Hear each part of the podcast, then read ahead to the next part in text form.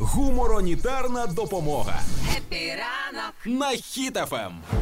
Старість, заради якої варто жити. Власне, 103-літня бабуся втекла з будинку престарілих заради татуювання у вигляді жабки.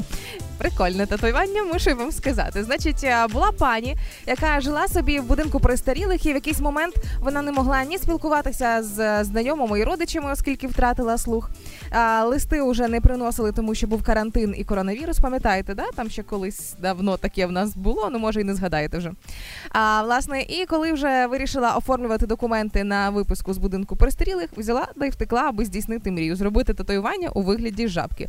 Я хочу кайфувати це життя, як бабуся в 103 роки. Причому моє перше татуювання з'явилося не в 103, звісно. В 103 я буду займатися якимось криміналом десь на краю світу і жити в бунгало.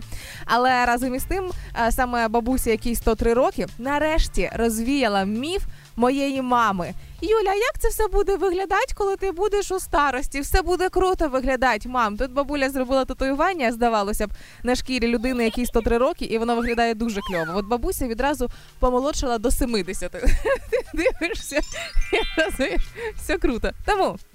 Якщо а, вам хотілося зробити колись татуювання, беріть приклад із цієї пані Дороті.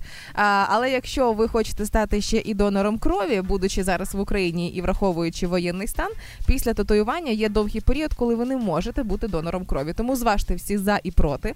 А якщо хотіли би допомогти е, тим, хто потребує крові, то краще момент татуювання відкласти. Якщо ви цього зробити не можете, то звичайно ж таки здійсніть цю мрію. Ребят, скільки там того життя? Кайфуйте.